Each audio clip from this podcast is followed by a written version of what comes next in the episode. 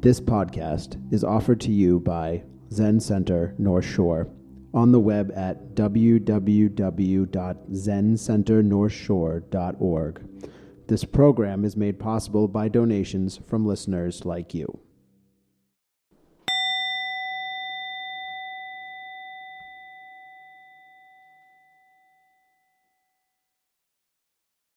so good to be here together.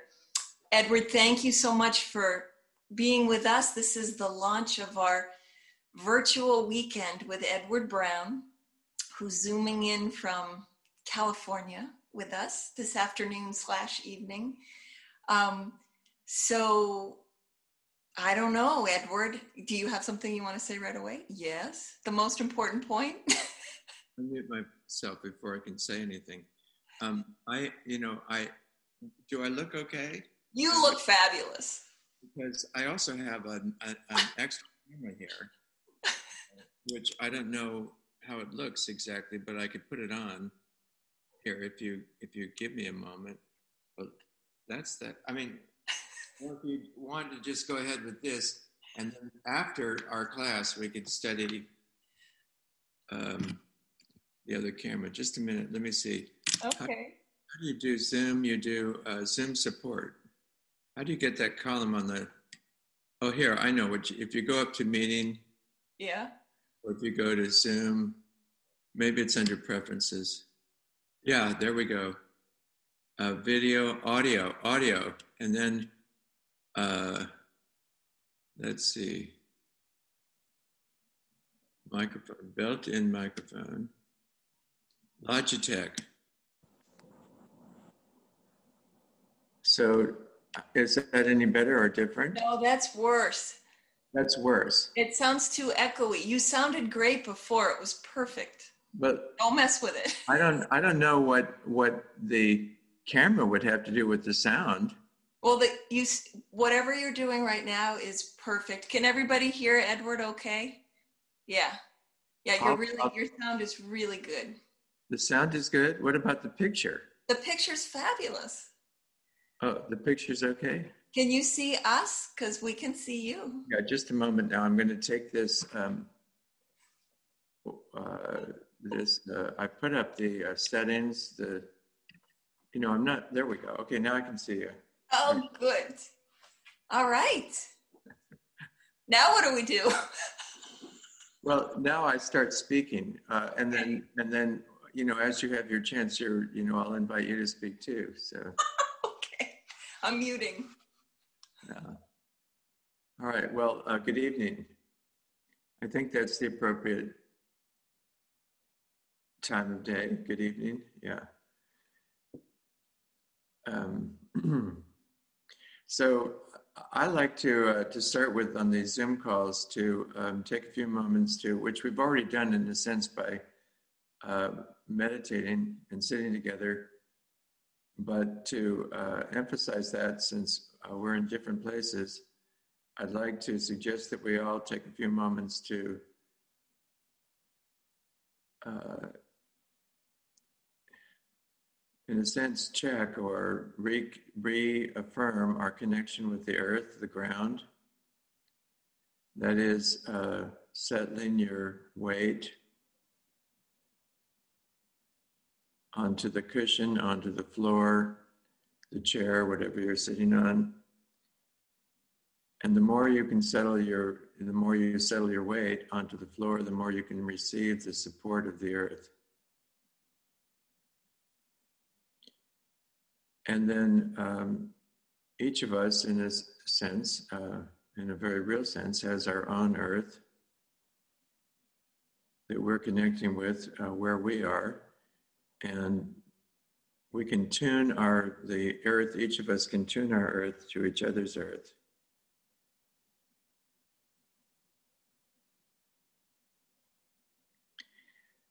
So I, while we were sitting, I confess, I, um, I looked at, you know, my schedule online here to see what I was doing with you all today because I was thinking I was giving you meditation instruction, and it said, no, no, no, you're. I'm not doing meditation instruction. I'm doing.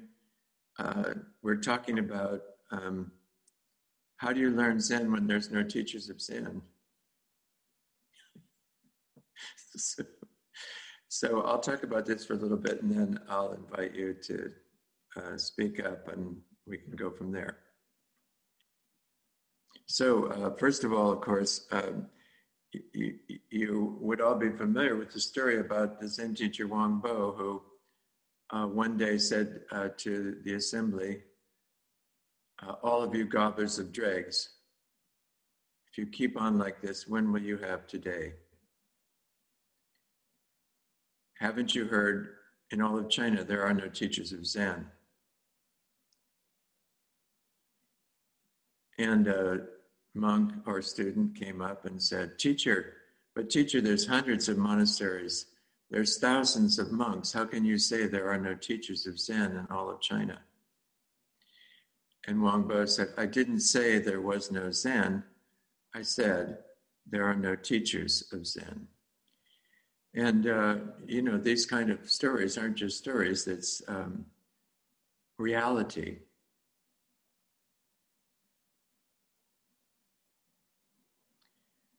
Uh, Zen Master Dogen, for instance, says, and again, we're talking about reality, and we can talk about this also in terms of science.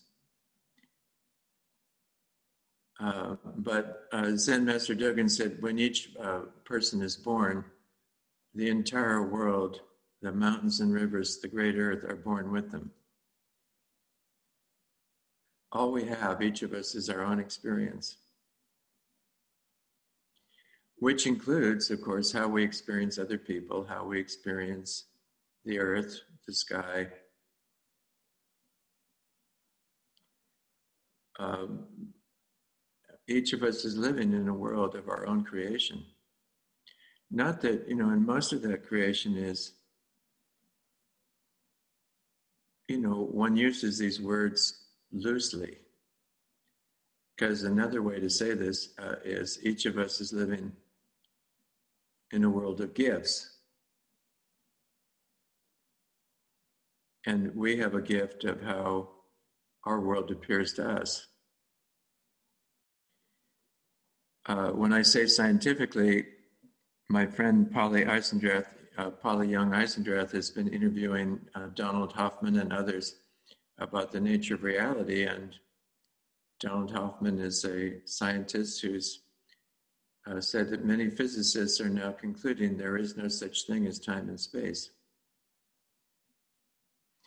Time and space are what uh, we can observe and measure. And uh, for many years, he said that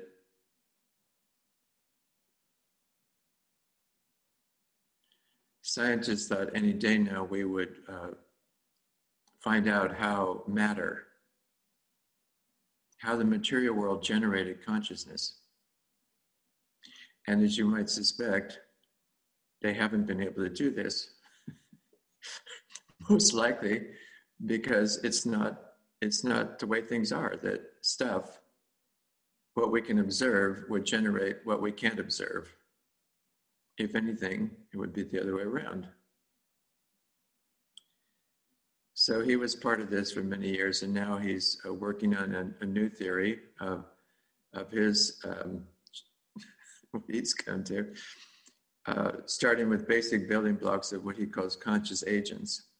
Anyway, we don't need to talk about that. But this is to say, all of this is to say, what kind of world do you live in?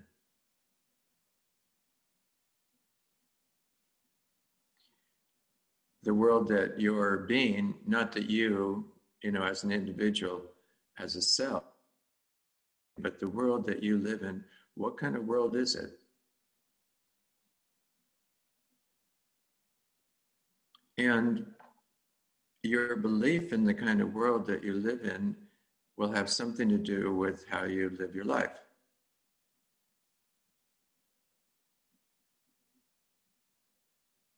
I'm sorry, I'm kind of going back to the beginning here, but so bear with me.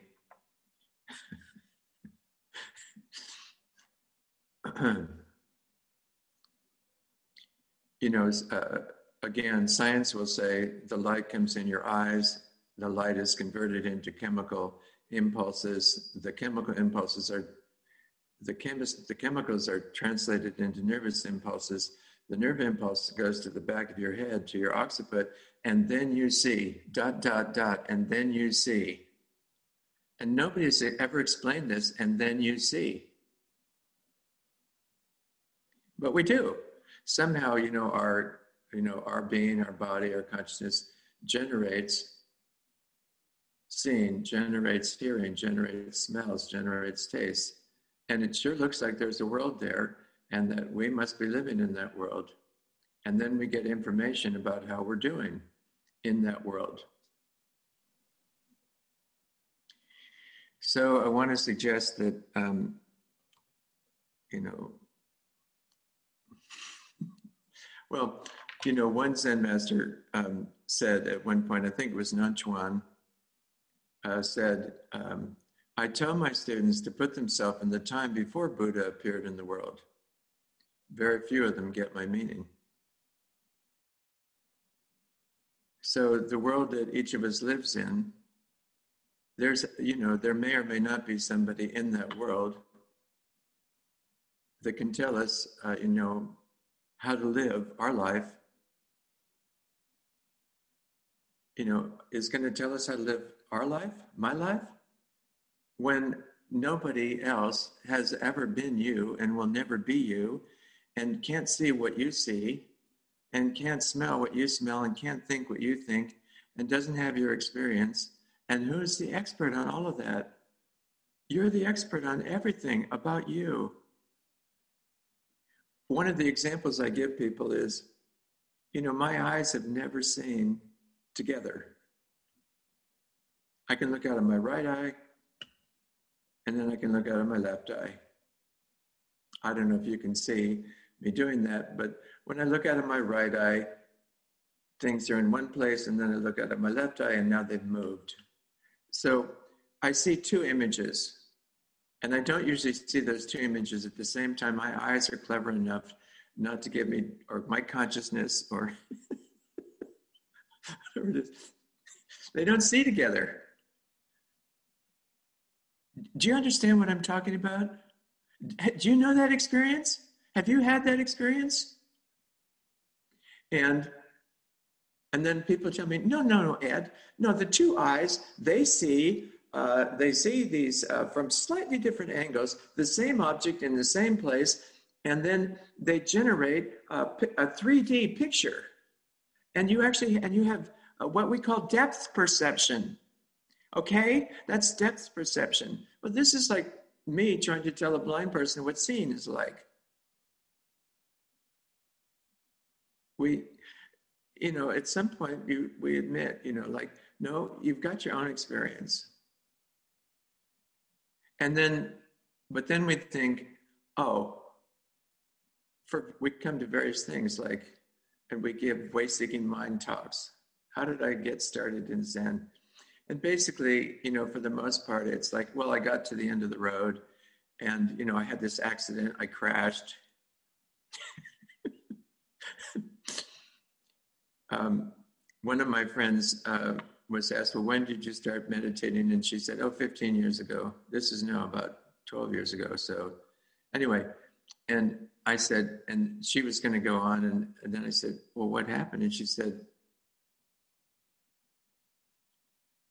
My husband was diagnosed with colon cancer and given less than six months to live, and we had a one year old baby daughter. And I had not a clue what to do.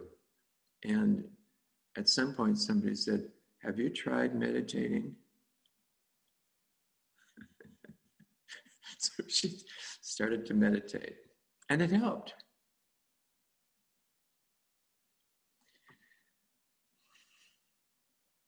So, just the basic thing that we're doing of zazen meditation is uh, it's what, uh, you know, oftentimes Zen teachers, and excuse me for bringing them in here, because tentatively speaking, we'll call them Zen teachers, even though there are no teachers of Zen in all of America or China. we'll mention them anyway from time to time, and then, and then you know, we can think about that further because there are nodes anyway. Uh, but wisdom seeking wisdom. You know, one way of looking at the world is I'll practice and I'll study and I'll get enlightened and then I'll know what to do. But the other way of looking at it is I'm already enlightened, and because I'm enlightened, I'm going to sit down and study what to do. So, which world, you, which world do you want to live in? And is one of those worlds more true than the other world? As far as I can tell, both those worlds are equally true. And if anything, the idea that is it's appealing to me that all of us have this wisdom that is seeking for wisdom, or you know that we have or are Buddha nature, and because we are have our Buddha nature, what are we going to do with ourselves? And for some of this, us, this question is popped to the surface, and it seems like wouldn't it make sense to kind of just sit down and sort out what to do with myself?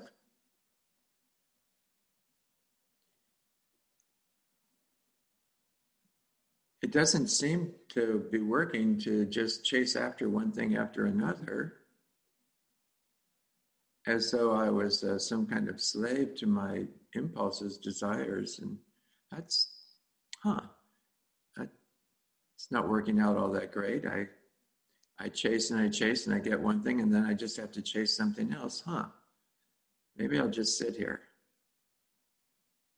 So, this is called wisdom seeking wisdom.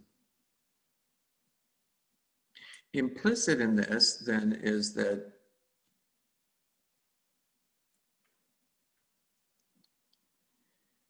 this is actually, you know, quite revolutionary in its way because we all grew up thinking that mom and dad we all learned a habitual unconscious way to try to do what mom and dad wanted so that we didn't get in trouble, so that we, uh, you know, so that they would not boot us out or, you know, so they'd keep us around and feed us. And I mean, anyway, implicitly, we we study and know, start to know, like we're just trying to fit in with the situation, and it makes sense to us as as small creatures with huge awareness, wide open awareness. I need to I need to please these people, and you know, oftentimes it's an it's a great irony because you know when and probably many of you have had children, but you know, when your child's born, my daughter called me up, and at some point, uh, you know, I was talking with my daughter. I have a granddaughter who's now seven, and um, she said, "Dad, I never knew you could love somebody so much. I never knew until my daughter was born." So most of us were loved like that. And then about six months or a year later, she says, she, I'm talking to her on the phone, she says, Dad, how come nobody tells you how difficult this is?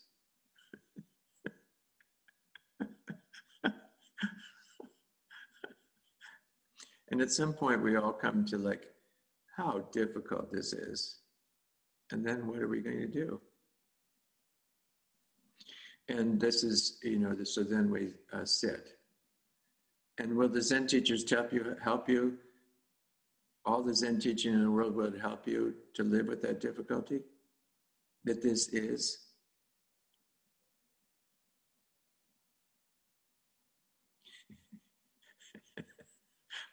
I don't know about you, but I haven't found any teachings that help.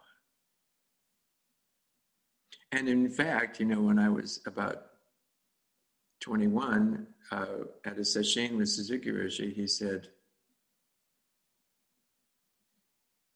The difficulties that you are now experiencing will continue for the rest of your life.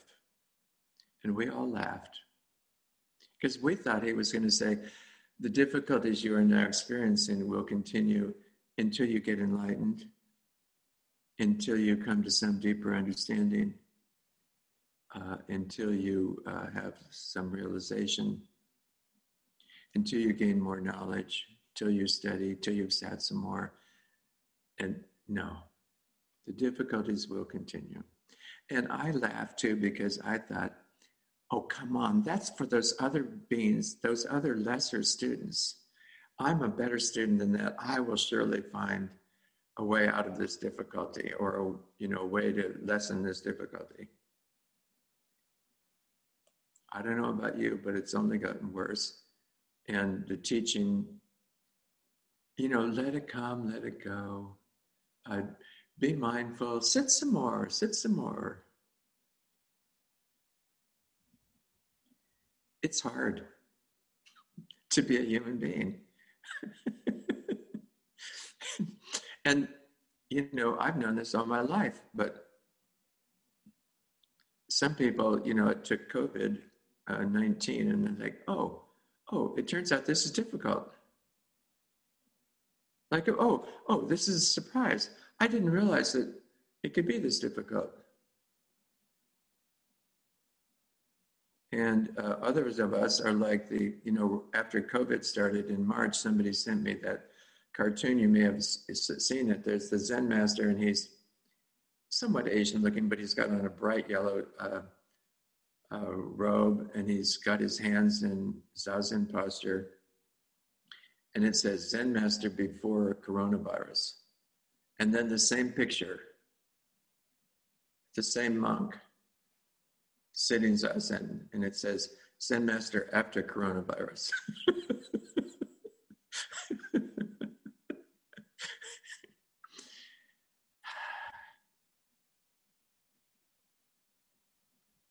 so, um, I'll just say a, a, little bit more. There's so much to talk about in this subject, but I just to say a little bit more.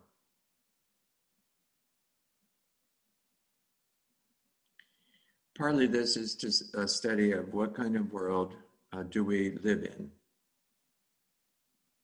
And again, the kind of world we live in is the kind of world that you, that each of us is habitually and largely unconsciously generating. And as we experience things uh, in, in Buddhism and in Zen, the understanding is as you experience things beyond your thinking or in the gaps between your thinking, that uh, fresh and clear and direct experience will inform your being so that you start to generate the world a little differently. So uh, you wake up by waking up. Um, anyway, just to remind you, of course, uh, you know, some uh, spiritual traditions will let you know that you cannot be trusted. If we left you on your own, you would get into trouble. It's sometimes called, you know, sin. You would sin. If we didn't tell you what to do and you didn't obey the instructions, uh, you would sin you would get into trouble. you would do terrible things. You would be out there, you know, being selfish and greedy and, you know, hurting other people. And, you know, so you need to do what we say and not do what we don't, you know, we tell you not to do it, don't do it. So, as you know, Buddhism isn't like this, only it turns out it is like this because you can take the precepts and then use the precepts to tell yourself what to do and what not to do and so on. But that's a different subject. We're not talking about that today. but you know, Buddhism is uh, largely speaking, you know, considered to be in a, uh, a tradition not so much that you need to be told what to do, but that you have the capacity to find out what to do by observing things very carefully and closely. that each of us has this capacity. My daughter is born, and I, oh my God, I didn't realize you could love somebody this much. Or, I had no idea this was so difficult and hard. I had no idea. Why doesn't anybody tell you? You know, and if anybody had told us, you know, it probably wouldn't, you know, we'd probably think like I did when I was 21. Oh, that's other people. I, I will love my child enough that I don't have the kind of problems that other people have. But you know, you get tired. You're t- you're tired. You're kept. You know, you don't get to sleep. You don't get to. You don't get to eat. You don't get exercise. You're you constantly all your attention is going to your baby, and what do you do? How do you survive? How do you? And and then the baby's absorbing all of that. You, are the baby, it's absorbing everything that's going on. And you have limited capacity what to do with that, all of that. Uh, oh, you know, so anyway, uh, I just want to remind you that Zen and Buddhism is this tradition of that you can study for yourself. And what you're studying for yourself is to experience your own experience closely enough to learn from your experience and that we we have that capacity. And so, as much as anything, you're studying how do I learn in my experience? Because we all learn things differently. And in a different style, we have different learning styles.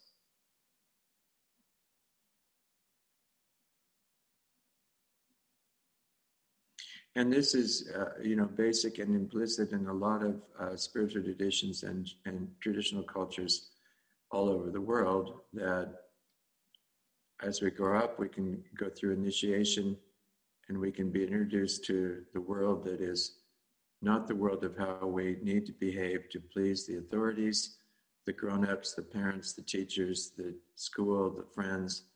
Not that we can grow up not just to try to please and fit in, but to realize our own gifts and begin to allow the teaching of life, life's teaching, to flow through us and out into the world as we're generating the world.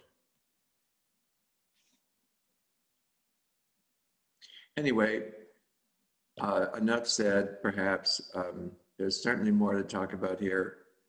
Um, but I'm curious um, how you're taking all this in and if it makes any sense to you, if it's any use to you you'd rather be somewhere else this afternoon. You've had it with these Zen teachers who tell you that there's not Zen teachers and but then seem to think that there is a Zen teacher and you know, I don't know. So where are you at now, folks? And uh, you probably get to, to, raise a blue hand or something, um, or maybe you just start talking and unmute yourself. I don't know how this works. Um, or if you I'm have, going to jump in. or if you have a a Zoom protocol here at Zen. We don't. We don't have a protocol. And um, first of all, thank you so much. Uh, it's. I could. I would love to listen to more of you personally you know before before opening it up. But i, I do want to make sure that if anybody has a burning question or anything you'd really like to ask. well, we want to know if you're with me you know and you want to hear more or if you have some question of what we've you know where we're where where we're where we've been so far. Okay this is this before is we clarify okay. before we go further if there's something okay. to be clarified. Okay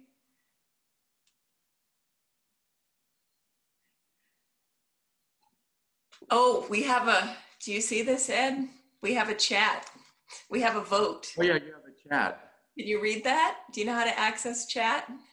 Yeah, I've got the chat up here. It says from Vicky to everyone, more from Ed, please. and I can even read that without my glasses. You know, I'm I'm practicing. I'm you know I'm I'm now living in a different world I thought, you know, I was living in the world of reality, you know, because we Zen people practice seeing things the way they are. And it makes it sound like there is a way that things are. But actually, but I'm coming to conclude that the way things are is that you get to have an ongoing communication with the way things are about how they could be different than they are. And that you could ask for what you want And you could have, you could ask for help from the everything, which is another word for the absolute or the, um, the dark, you know, I don't know, we have all these words for these things, the absolute, the, the nothing, the emptiness, um, that you could ask for help.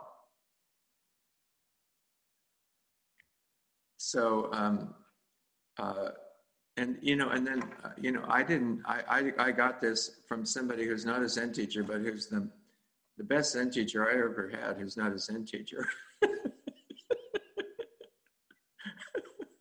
so, I you know I got out of the Zen center. You know, first of all, okay, so I.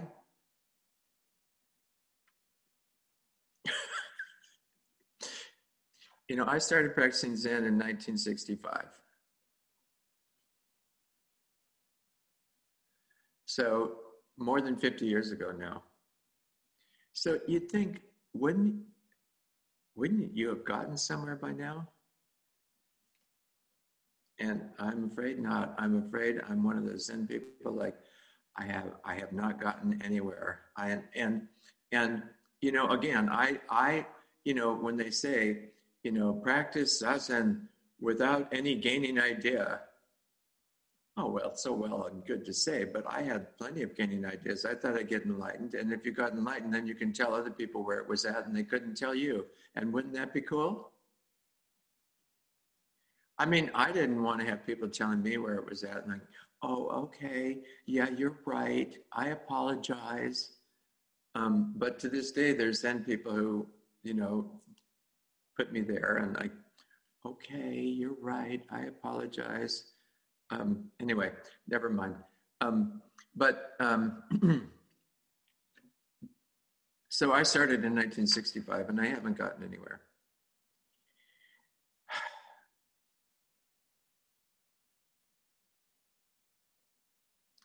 Uh, and on the other hand, you know, I've, uh, you know, as um, uh, another, uh, for me, classic Zen teaching is uh, Suzuki Roshi saying over and over again, and even though you uh, won't get anything, you'll learn a lot. just it just won't be you know particularly useful for your resume and good for much. Anyway, I was an institutionalized person, Zen student for 20 years. Do you understand that word, institutionalized?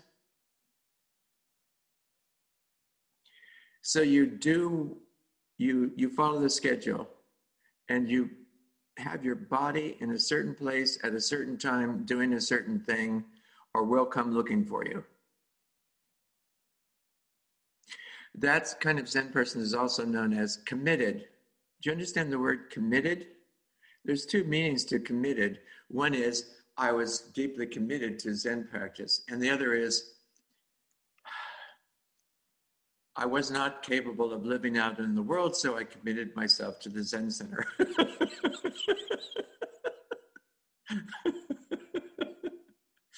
now,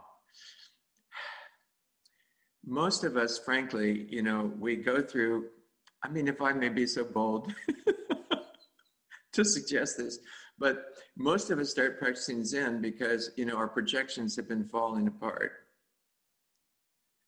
And you know, the way you reown projections is, and projections is another word for the shadow. The way to reown your own, your shadow, the, all the things that you put into the into the basement. Let's use the basement. You know, that's one metaphor. A German Zen teacher Irmgard Schloegl used the metaphor of the basement. You know, you've got this uh, lovely, um, happy, exuberant, playful puppy and the puppy loves to run around and play, and uh, it has just a great time. And then uh, you get a little older, and then people are going like, "Sit still, behave yourself, contain yourself." So what do you do with that puppy? You put the puppy down in the basement because you got to be a grown up. You, you know, it's expected of you. You got to grow up. It's what we're here to do. And I used to ask my daughter, You don't want to grow up, do you? You're such a lovely, beautiful, just, I, love you so much. You're just great the way. No, Dad, I'm going to grow up. Oh, no.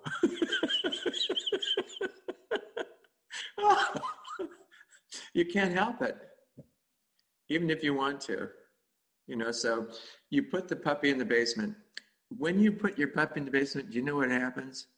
The puppy starts to whine and fuss. This is classic what happens with mammals. When you disown or basement your puppy or put it in the shadow in the bag, you stuff it, you stuff it, put it in the bag, and you stuff all that and you, your playfulness and your exuberance and your your capacity to enjoy yourself and you and the the way that you can talk and you know be be silly and goofy and um, you put it in the basement. And when you put something in the basement like that then you start then it starts to whine and fuss and sometimes cry. And then if it gets attention okay that's fine. But instead of that you know if you're growing up you move up a story. Move up to the second floor. So you can't hear the dog in the basement the poor thing. Oh we don't want to hear that uh, you know don't don't cry don't be sad. Don't be scared. Don't worry. You're growing up now, remember? So nobody wants to hear any of that stuff. Not nobody, but you know, just for the sake of talk. nobody wants to hear it. so what happens then? At some point, you know, then your your dog in the basement can get really loud. It gets louder and louder. So you move up another story. Maybe you get up to the third story. At some point, you're up in the attic. And the attic is otherwise known as der Kopf, the Kopf, the head. you live in your head. And then in the meantime, down in the basement, uh, you've got all this, uh, you know, great spirit, bright energy you know, in the in the basement. And you know, and sometimes it can be kind of depressed because what happens to any of us as mammals, uh, if you don't get attention with the crying and the screaming and the raging, then you go into despair and despondency.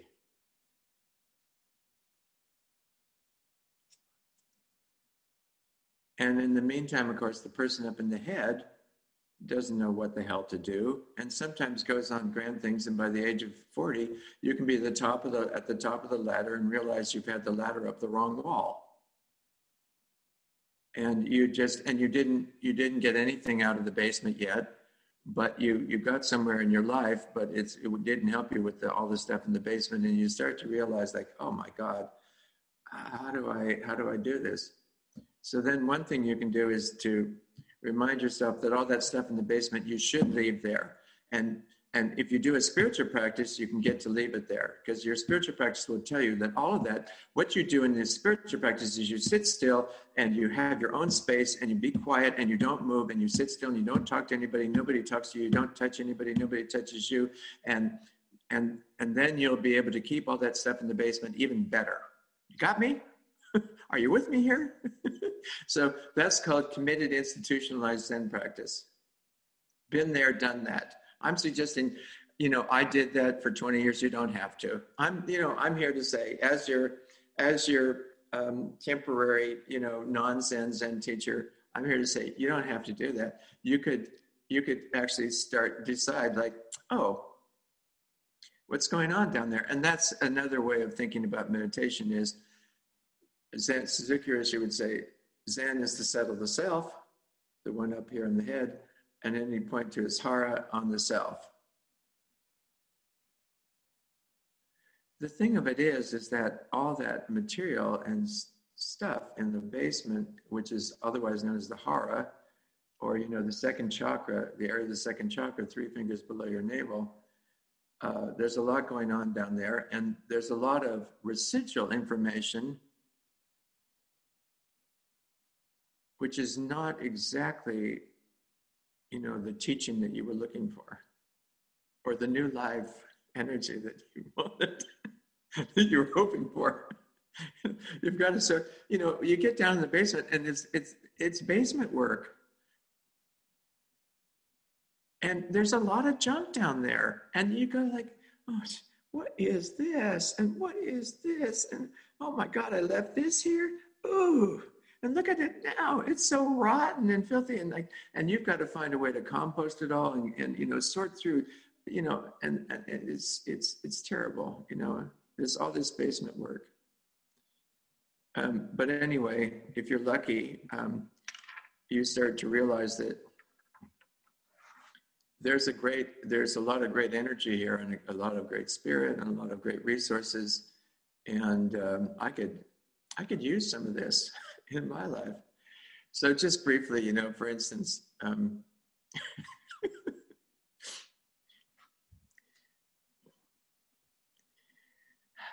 how do we learn anything? Okay, how do we learn anything really? Do you want to open up a book and have them tell you how to do you better than you know how to do you? Maybe so, but it only goes so far for the head to get started. Oh, these instructions didn't work. Let me find some other instructions. It's like people trying to diet. Oh, come on, you know. And so another approach, instead of like getting another plan, is follow the resistance. so one day I was sitting and you know how we sit. I'm going to practice Zen now and sit up straight. And I've got my hands in the right posture and I've got my chin in and I'm growing tall up to the crown and and I've got a string hanging me down and you know whatever and lengthening me up or however you know you're you happen to be visualizing it at the time and then a little voice inside goes this is really stupid I said, No, no, it's not stupid. This is Zen. It's stupid. It is so stupid. I can't believe that you're making me do this. I said, No, this isn't stupid. It's Zen. It's spiritual. This is a spiritual practice, and we are endeavoring to practice the Buddha's way. And the voice says, You idiot. You are such an idiot. I can't believe you. We're doing this. This is so stupid. I don't know, do you have conversations like this? Then, then what do you do? You know, who gets to have a voice around here anyway? We're, we have a, now the whole culture is going like, oh, who gets to have a voice? Who gets to be heard? Does, do I get to be heard? Does anybody care what I think? Well, a voice inside me said, this is stupid. This is stupid. This Zen practice is stupid. And so finally, um, I was trying to explain how it wasn't stupid and that it was spiritual and that we were we were going to be attaining the way any second now and a, a great breakthrough into you know whatever um, we want to call it. Um, i like the expression the summit of the mystic peak. We would be arriving any moment. Um, or you know all the universe is one bright one bright pearl. How do you understand that? What need is there to understand? And um, anyway, um,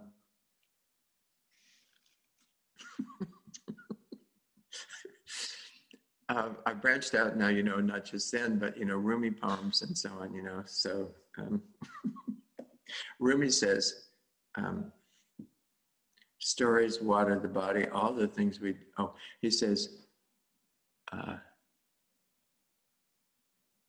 the body itself is a screen to shield and partially reveal the light that's blazing inside your presence. Anyway, that's what happened. You know, I finally said to the voice, okay, all right, you think what I'm doing is really stupid. How would you do it? You don't like the way I'm meditating. You don't like this this practice that, that we're doing, this spiritual, if you don't like the way I'm doing it, how would you do it? And this huge energy came into me like, where do you think that energy comes from? You know, it's not true that we only use, you know, half of our energy. We use 95, we use all of our energy. We use 95% to restrain that other 5%. It takes a lot of energy to restrain, you know, the part of you that would hum with energy and vitality. And you need a lot of good spiritual truths and a lot of Zen teachers telling you what to do and what not to do, and to reinforce all that you got from your parents and your teachers and your friends growing up about how you should be in order to be a good citizen of our material world and buy our products and watch what you want to watch when you want to watch it. Download whatever music you want. Oh, you might have to have a job to have the money to pay us for all these things. Don't worry about that. We've got some really crappy jobs that you can have without even a college education. Only we're going to replace you with uh, artificial intelligence any day now. Um, anyway, uh, I'm sorry. Um, um, anyway, how you how we get this energy and exuberance of that re-owning our, our our our great life is you know you have to you have to you you ask it. You you who i'm not just here to tell you what to do and how to be from my head. I don't know how to what i'm doing. I don't know. Please help me. You show me how you would sit if it was up to you and I'm full of energy. An explosion of energy. I didn't do that. I didn't figure that out. I asked for help from the resistance. So this is true, you know, this with every each moment, you know, because we keep thinking like it's up to me to generate equanimity, mindfulness, compassion, stillness, uh, concentration. And if I do that well enough, I'll live in a beautiful, picturesque universe, won't I? Uh, because I will have manifested all this great practice. But all the time, the world is just being given to us. It's a great gift. And, and actually, when you think about it, I used to have arguments like this too, not just with, you know, my resistance and some voice that said, I don't like this. I said, well, what would you, how would you do it? And, you know, you notice like, I didn't say, okay, tell me what you want to do and we'll go, I'll go do that with you. No, I said, no, no, no, we're sitting here and you're going to show me how you would do this sitting here not how you would do like if it was just up to you to dream up some wise ass thing to do out there in the world that you think would be entertaining or fun. No no no. We're not going there okay? Anyway so i used to have these arguments with my you know what about your hips? Who knows better how to be hips? You up here in your head or your hips? And my hips used to remind me and they they try to be polite. Your body's all the time trying to like do what you tell it. But you know it's kind of depressing. Like your hands your hips your hands your hands who knows better how to be hands you or your hands? Your hands are exquisitely better at being hands than you up in your head. No and what do you know about being hands? What do you know about about being hips what do you know about breathing? Your breath knows infinitely better how to breathe. So you, sweetheart, how's it going?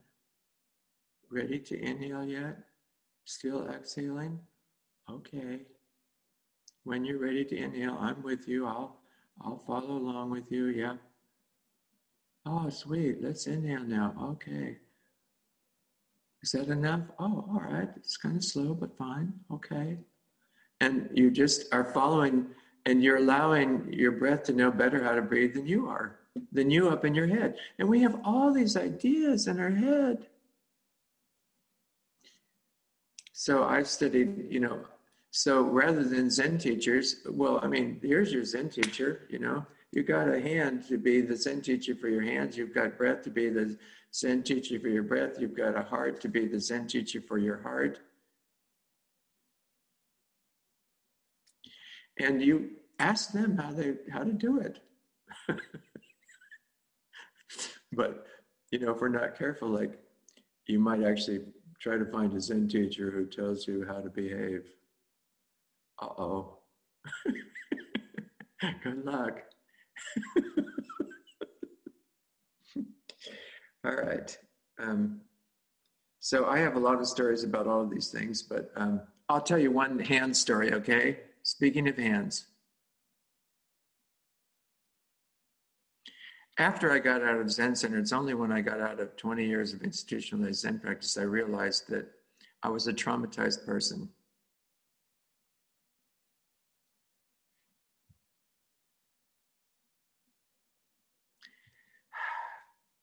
And then, you know, at some point it's like, is that like everybody? Only we don't generally admit it? Or are there some actual grown-ups out there? Anyway, I've spent my life seeing if I can find some grown-ups out there. And uh, so I had a lot of trouble with my hands for a long time because I'd look at my hands and I'd say, oh my God, these aren't my hands. And I was one time with a therapist, and most of the therapists and you know most grown-ups they say, "Well, of course those are your hands. Whose hands would they be? They must be your hands. Look at that; they're at the end of your arms, and your arms are at the end of your on top of your shoulders there, where they right where they belong. Those must be your hands." It's the same thing like if somebody's dying and you try to tell them, uh, then they say, "Oh, I, I don't know why I can't be in my house," and you try to say, "Well, this is your house." and then they and then at some point you go like well where where are you my father wasn't of course he wasn't in the house. Uh, of course it wasn't his house. He was in carson city. It's where he met it's where he got married to my birth mother. She was waiting for him when he was dying. I mean come on. So what is the reality? Anyway so one day I'm working with my hands on one of my hands on healing uh, people, Barbara Jean, and I said to Barbara Jean, "Hey, Barbara Jean, you know these aren't my hands." And bless her heart, you know what she said? Oh, whose are they?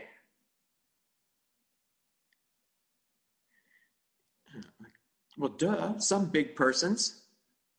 There's some big person's hands. And then and then again, bless her heart, you know, and then she said, And where are yours? And I felt around and said, Well, in the elbows.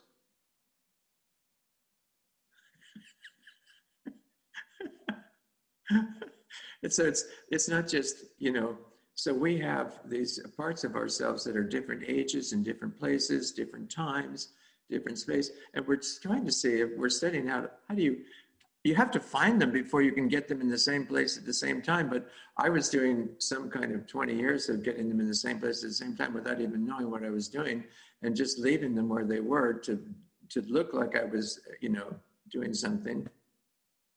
Anyway, I had to study for years, you know, how do you, how do I stretch out these little hands from the elbows into the big hands or, you know, bring the big hands down into the little hands have the little hands and the big hands in the same place.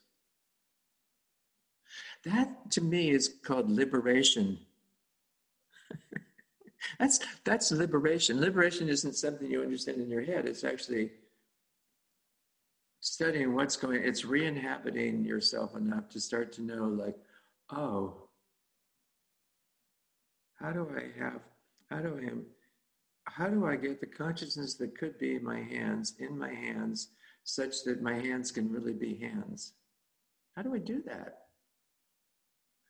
And you know, largely there's nobody nobody really can tell you. Somebody can hold your big hand and then say, Your little hand's not here. Could you bring your little hand here? And then when your little hand's there, Oh, that's good, thank you. Yeah, hello, little hand and they'll be able to do that. But then, but then to keep your little hand there in your big hand, it is so scary.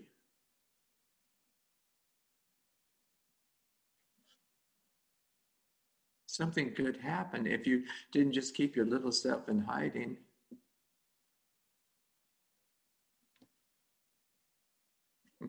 just saying. anyway, that's one that's one example of you know, small body. It's not just uh, con- conscious stuff. It's not just your puppy in the basement. You're childhood exuberance, your energy, your vitality, your creativity. Uh, you know, we we put all that stuff away. How do you how do you get it back? How do you how are you going to you know re-inhabit yourself and and and uh, you know uh, the word in, libera- in, in Zen is liberation. And you know, there's a Zen teacher, for instance, who said, uh, you know, someone asked uh, one of the ancestors, "How do I attain liberation?" And the teacher said, "And who put you in bondage?" And what kind of bondage are you in? and that is an intense, uh, you know, study, and it's a study of a lifetime, and maybe more than one. Uh, so, excuse me for going on and on again, but um, maybe uh, somebody has uh, something you want to bring up at this point and uh, uh, share with the rest of the group. I don't know what time it is. oh, maybe, oh, my clock there says 511, 811. So we have a few minutes. Um, I'm happy to entertain uh, comments, questions, observations, uh, carps, criticisms, compliments. Uh, you know, see what if anybody has something to bring up, say, express, because you know I'm not the only one around here who you know gets to say anything, and it's so hard to listen to. You know, it's so hard for anybody in authority to listen to anybody who's not in authority. But I'd like to invite you. You know, if you have any problem with what I'm talking about, or if we, you know, John. Yes, hi. Um, so uh, maybe there are no Zen teachers, but are there in fact cooking teachers? And more importantly, what are you cooking in the midst of the pandemic when it's hard to get to the grocery store? Um, well, it's the same thing, you know, that one of the problems with being a Zen teacher is you, you know, to be a teacher, you have to have students. So to be a, a cooking teacher, I would have to have students, and you know, it's really hard to find students. Most because mostly people already know what they're doing. So, a couple things here, but um, you know, uh, after the pandemic started, I've been um, just to give you a little bit of background. life is so crazy, John, uh, and all of you. But you know, um, I don't want to go. I don't want to, you know, you know, go ancient history or anything. But you know, when the pandemic started, um, I got an invitation to come live uh, here in uh, uh, Philo, California, and I have a beautiful house. A beautiful house. It has a fabulous view. There's a huge meadow uh, there's a ridge with trees across the way. There's vineyards out there, and and they do the cooking.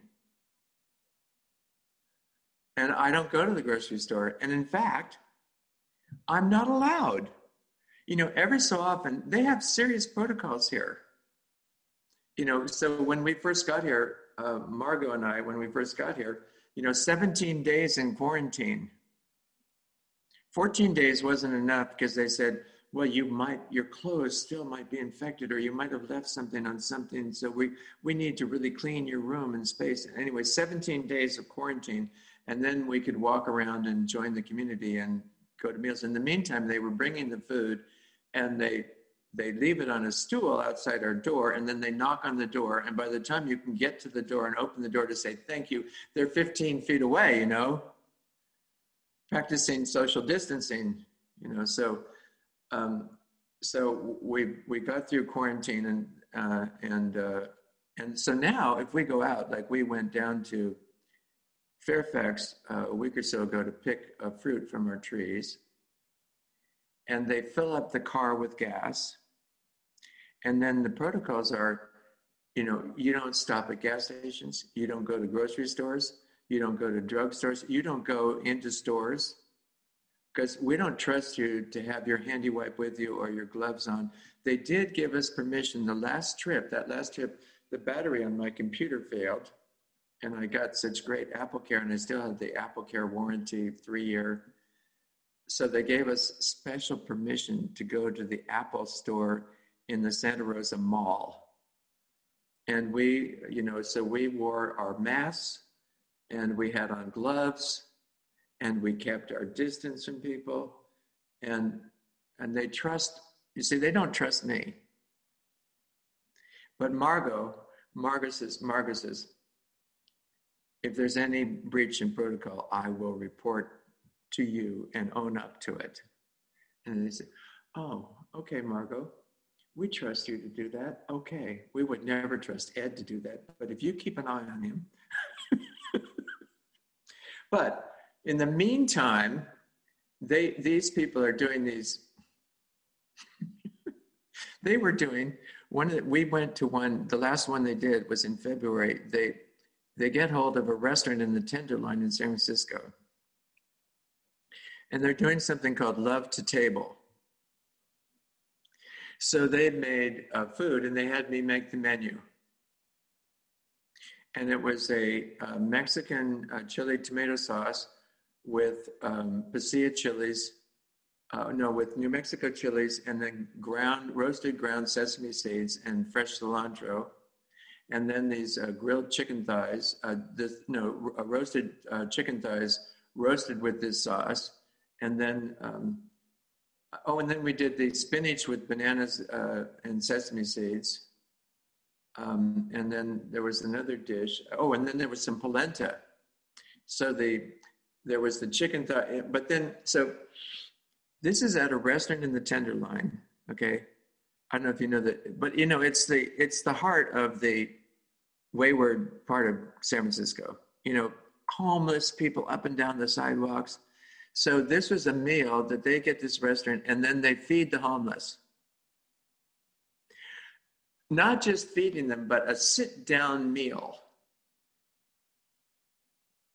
So the first thing, so while we're setting up and you know to serve the food, people were going out to talk to homeless people and say, you know, hi, I'm Margot. And Margot, Margot likes to think of herself as being talented at this, but one of the women from the land, Chelsea, was introducing herself and saying, Hi, and how are you? And would you like are you hungry? Would you like a meal? We're serving lunch in a few minutes at, you know, at such and such a corner. And, and they say, yes, I'm hungry. That would be great. And then, you know, for your meal, we'd like you to share something with us that you have done for your community, for a friend, or for yourself to take care of yourself, your friend, or your community. And then when people would say, yeah, you know, I shared my bottle of water, or you know, I knew this couple and um, they wanted a place to make love. So I, I let them use my, my room. I mean, all kinds of stuff, you know. And then if they shared something like that, they get a token. It says free meal. And they bring that to the door of the restaurant. I'm laughing because Margot, it was Margot's turn to do this, and she got flustered and didn't know what to say to this and she said, I was that she was talking to people that she normally would cross the street not to talk to. And she's saying, um, she started talking, and then she said, Oh, this, I don't know how to do this. Chelsea, could you do this? And the man sitting on the street there pointed at me and he said, No, I want you. I want you to talk to me. What do you think that there's something wrong with me that you don't talk to me? I'm a graduate of UC Berkeley. and anyway, so Margot and Chelsea and Chelsea turns to Margot and says, Margot, you better listen. That's the voice of God. anyway, so we serve this meal, and you know, when they get to the door and they come in, there, there's a hostess to take them to a table and seat them. And then uh, somebody comes with a menu in case they want the vegetarian or they don't want the cheese or um, and uh, and then they get and they get a glass of water and then they and then at some time the food is brought and then there was a dessert with uh, it was a, a lovely um, panna cotta you know uh, italian custard uh, and they served we served um, about 170, 180 meals, three three sittings, you know, and then and one man came into the first sitting. He never left. He just went to. He put his head down on the table and went to sleep. So nobody, you know, only so anyway. And then we had one security uh, woman, a security woman, and she would watch people's bikes outside, you know, if they were worried about them and stuff. Anyway, so these people have this love to table. So now I'm involved with Love to Table, and now Love to Table uh, is for a homeless shelter in Santa Rosa. So we we cooking about 140 meals a week. Uh, and on Tuesdays we take um, lunch or dinner, whatever it is, is for 140 people. And, uh, it, and then they put it in the containers, and over the afternoon, uh, people come in and get food. So this week, um, so anyway, two things. One, so so I'm making up menus for Love Table, and this week it's uh, they they were given two cases of kohlrabi. So I decided to make a sort of a traditional kohlrabi with a white sauce and um, and then with that we made uh, some purple cabbage, red cabbage with. They like to include some meat in these things, although then we also do a vegetarian one.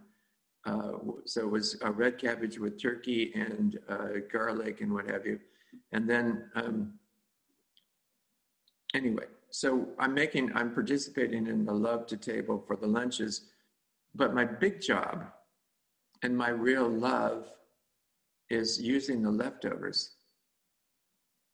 So I go into the walk-in and we've used up, you, you know, we've used sometimes more than 30 containers of leftovers. And we make, you know, with our 30 containers of leftovers, we make uh, five, six, seven different dishes. You know, we take the leftover beet salad with the leftover tomato salad, uh, with the leftover, you know, fruit salad, and it becomes a beet tomato fruit salad. And then we we re we reimagine you know the dressing that would go on this to kind of bring it together you know? Um, so anyway so uh, we we try to use up the leftovers and the other thing i'm doing is i am i'm teaching them you know speaking of you know are there any students first of all i have to get them to turn off the music because I say, you know, the music's on. I can't talk to you. How, I, how do you hear each other? How do you talk to each other? So, so now if I'm coming to cook, there's no music.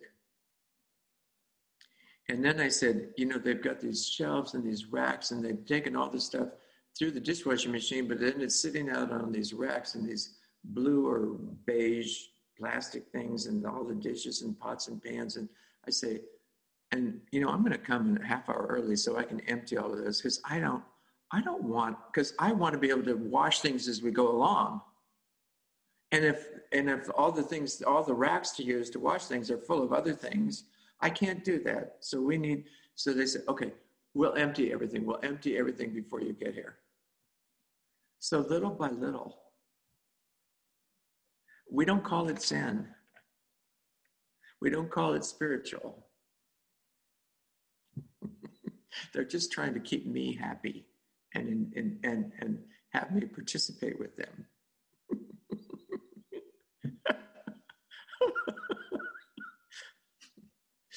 Anyway, sorry to go on like that, but there you have it. Um, but it's like anything else, you know. Um,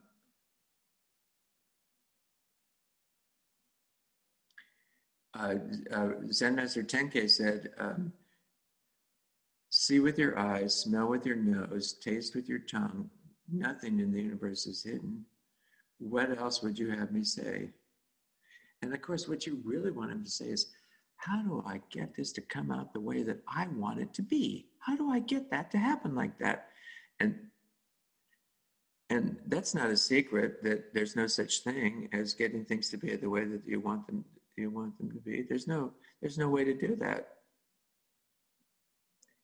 there's uh, seeing what there is to see. There's thinking your thoughts, feeling your feelings, and you haven't. And then your creativity arises to work with the circumstances.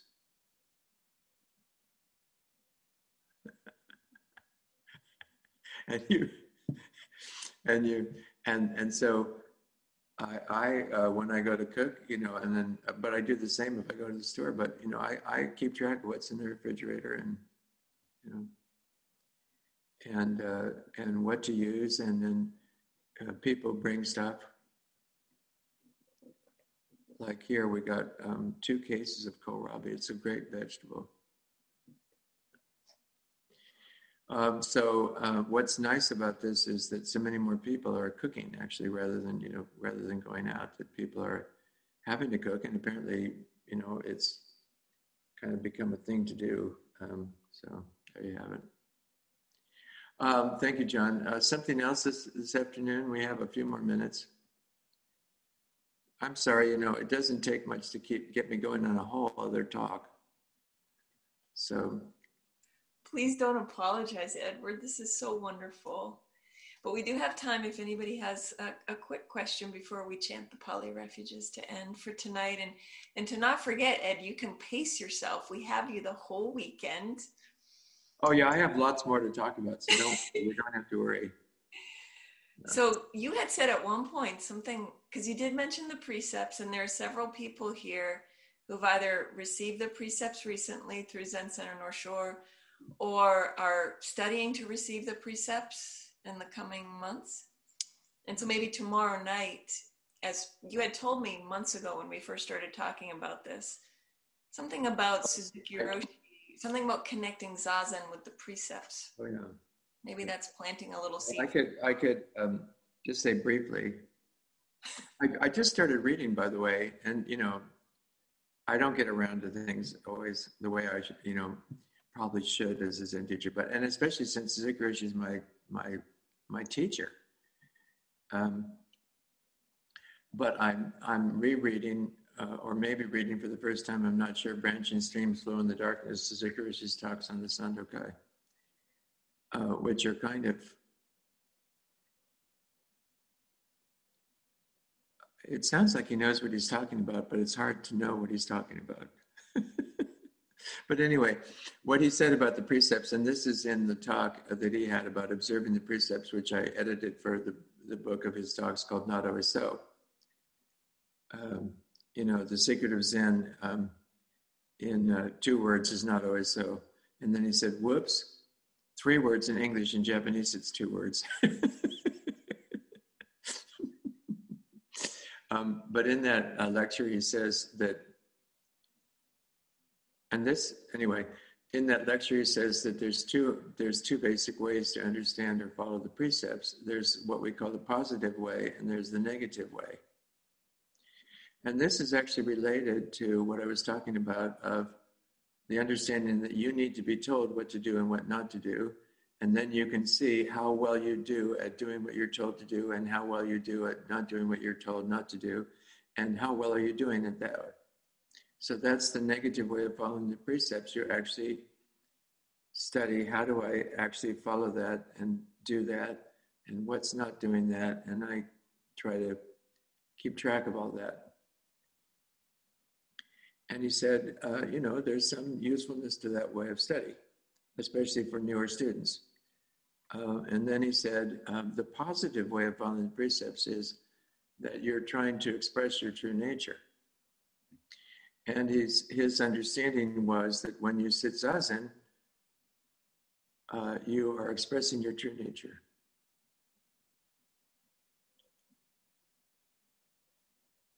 And uh, you know you're not speaking, you're not moving, you're not you know you're not breaking any precepts. Then when you get up, uh, it may be that you're breaking precepts. So, but he said the aim then, as you go through your day, is how do I express my true nature? Or, you know, oneness with everything, or, um, you know, because uh, each of us, again, each of us is the face of everything, the face of the, uh, you know, the, the whole mountains, rivers, the great earth. Each of us is an expression of everything, and which says, which also means that each of us is, uh, you know, absolute value. It's not relative value. It's not compared to others, which is our usual understanding: who has more money, less money, who who follows the precepts better, and who doesn't follow them as well. And you know, so that's. Um, but each of us has uh, absolute value, and we're aiming to express or share our true nature. This in other traditions is, you know, how do you share your the gift of your presence? And you, on one hand, the gift of your presence is your attention, just like giving your attention to your breath, to your hips, to your hands, as I mentioned. You give your attention to your friends, to your cooking. You give attention to your children, to your spouse, and you see if you can give the fullness and richness of that attention in such a way that the object of your attention comes alive. Your attention, with your attention, you're bringing out the best in the object of your awareness. You, you, you're helping your breath to fulfill itself, your hands to fulfill themselves, your friend to fulfill themselves. So all the time, your, your true nature has that aim to bring out the best in the object. And then some of us, you know, will discover that we have a gift for cooking, or you know, or uh, one thing or another. Some people, you know, and sometimes we discover these things when we're ten or eleven or seven, uh, and then sometimes we uh, we re, uh, you know, we rediscover them, uh, you know, later in our life, and we remember. Um, but sometimes we have a gift for, you know, listening to people and people become therapists because other people just really want to you know i have a friend who's a therapist. She said when i was eight my mother and i were at a restaurant and the woman at the next table spent half an hour telling us about her life. And my, afterwards my mother said what was that? And i said i don't know. She wanted to tell me about her life. She becomes a therapist. So so we have on one hand just the gift of our attention bringing things alive, awakening, helping things awaken, come alive. And then we may have a specific gift, uh, you know, to, to be a teacher or to be a parent or to be a mother or to, you know, um, uh, to, uh, to study emotions or to, to work with feelings and um, anyway, all kinds of things. Uh, so, um, uh, so then the, there's that sense of how do I offer my, uh, and you know, we could also call that my good heart. How do I share my good heart with the world? So it's not looking at the precepts. So that's the positive way of I see if I, I'm aiming to express myself fully. And then uh, what he said was sometimes, you know, people, you know, sometimes you feel like, oh, I need to apologize because that, that, I missed the mark with that. So your aim is always to express your good heart or your your good your your good nature, uh, and and that's following the precepts. Uh, and then you um, uh, and you don't. Anyway, that's enough for now this afternoon. That's a good little uh, sneak preview, maybe for tomorrow night. Maybe. We'll be we'll be um, reconvening as a group. Please join in if you can tomorrow evening, same thing, 6.30 East Coast time, Zazen, yeah. followed by an expanded special intro to Zen meditation, practicing beginner's mind with Ed tomorrow evening. And then um, Saturday afternoon, a book reading. Ed has a book out called um, The Most Important Point, which most I read in The Most Important Thing. Point. And, wait, what? What? The most important point. The oh, most yeah. Important thing is a book by Adyashanti. I didn't read that one. I read the, the most important point is the book by um, it's it, it's so to speak by me, but it, you know my my student disciple Danny Parker listened to 300 of my talks and picked out some and, and edited them and put them in a book, and then it's my book and it's when you read it you hear ed's voice now that you've met him if this is your first time meeting him and i laughed and laughed. I, I really enjoyed that. So we're looking forward to that on saturday afternoon. And then sunday an all day retreat a little bit modified schedule than we usually do beginning at 9.30 on sunday and going until 5.30 that ed will be leading. So ed you know thank you so much for being with us. I'm very excited. right and i i uh, I think I probably should have tried, you know, gallery view. There you see, I, if I had had gallery view on, I could see all of you at the same time. Oh. Oh, nice. I didn't have the right screen on. Well, now you know. You can try it again tomorrow. Yeah, I'll, I'll, I'll, I'll get the. So, Edward, may I ask you? Um, Emily has pulled up in the chat the Pali refuges, and Yeah, we can how do that. end. And Edward, how do you feel about? Would you be willing to lead us in those? I don't know. What does that mean? It it I mean- means I mean, you, you all, do you all, do you all, uh, do we all unmute ourselves? No, we all mute ourselves, and you're the only one mic'd. So we would hear your voice. Well, do you sing it? Yeah, we do it just like the usual, you know, the usual. I don't know. I, you know, people do it slightly differently. I, I sing it, uh, you know, the way that I sing it, and I don't know, Oh, if, please. And I don't know if it's the way that is that is, that you usually sing it. Well, it's going to be the way we're going to sing it tonight. of that. You know, I'm I'm out here on the land in Philo, California, with some some other renegades and you know wayward people, people from the world who've you know made a home with each other and you know gone through 14 days of quarantine and you know I think we can handle it. figuring out Lay what. on us. So okay, so I'll uh, yeah, I could do that. uh, just a moment though, don't I need to? Um, oh.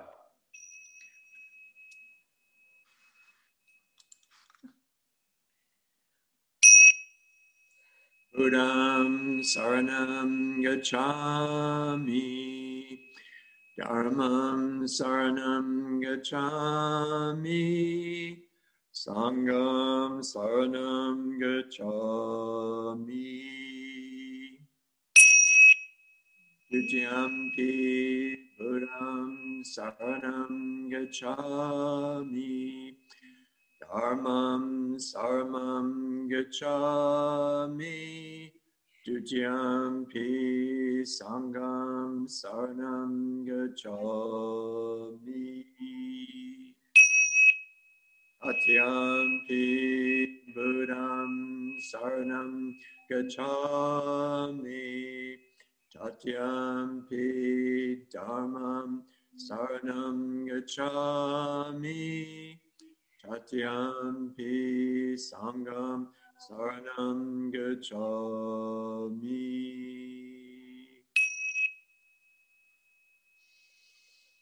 Thank you so much, Edward. What a delight. You've incited and fired us with the Dharma. I don't know if I'm going to be able to sleep tonight. Thank you, everybody, for being here. Yeah, you're welcome. And we'll see you. We'll see you tomorrow. Okay. Take good care.